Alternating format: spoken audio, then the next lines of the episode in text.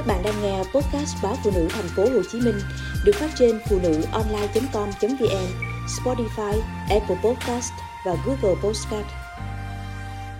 Một phần mười người trẻ trên thế giới sử dụng các sản phẩm giảm cân.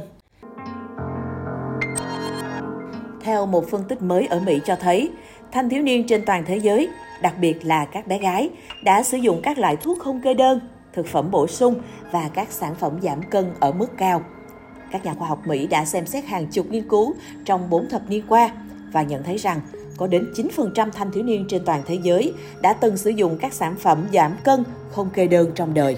Và khoảng một nửa trong số đó đã sử dụng trong thời gian gần đây.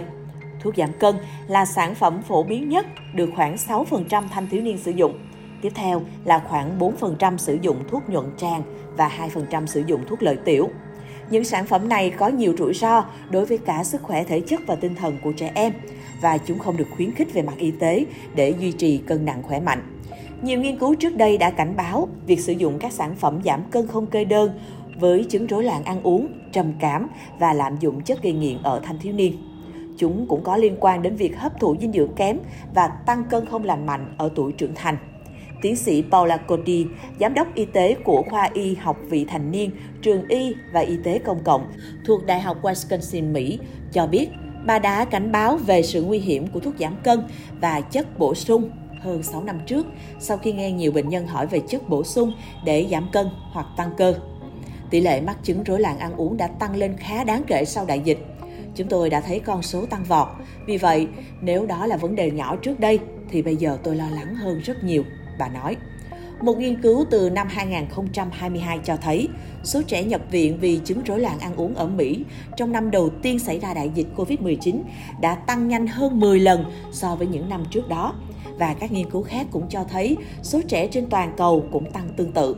Tiến sĩ Cody cho biết, những bệnh nhân mắc chứng rối loạn ăn uống phần lớn bị vấn đề về nhịp tim, huyết áp hoặc giấc ngủ một số bệnh nhân có thể ngừng dừng thuốc khi họ hiểu được những hậu quả tiêu cực mà chúng gây ra cho sức khỏe.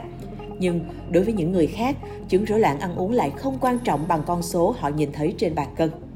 Béo phì ở trẻ em cũng đang gia tăng trên toàn thế giới. Theo Tổ chức Y tế Thế giới, khoảng 39 triệu trẻ em bị béo phì vào năm 2022.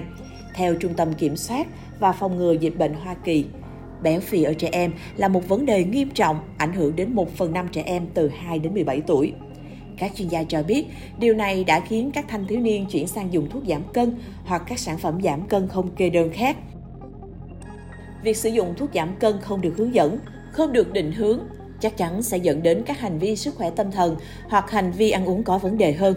Tiến sĩ Sarah Rash, bác sĩ nhi khoa thuộc Trung tâm Y học béo phì của Đại học Minnesota khuyến cáo. Qua thống kê này, các nhà nghiên cứu cảnh báo việc tiếp cận các sản phẩm giảm cân quá dễ dàng là điều đáng báo động và cần phải có những biện pháp can thiệp khẩn cấp để ngăn chặn và điều chỉnh việc sử dụng các sản phẩm giảm cân ở nhóm đối tượng này.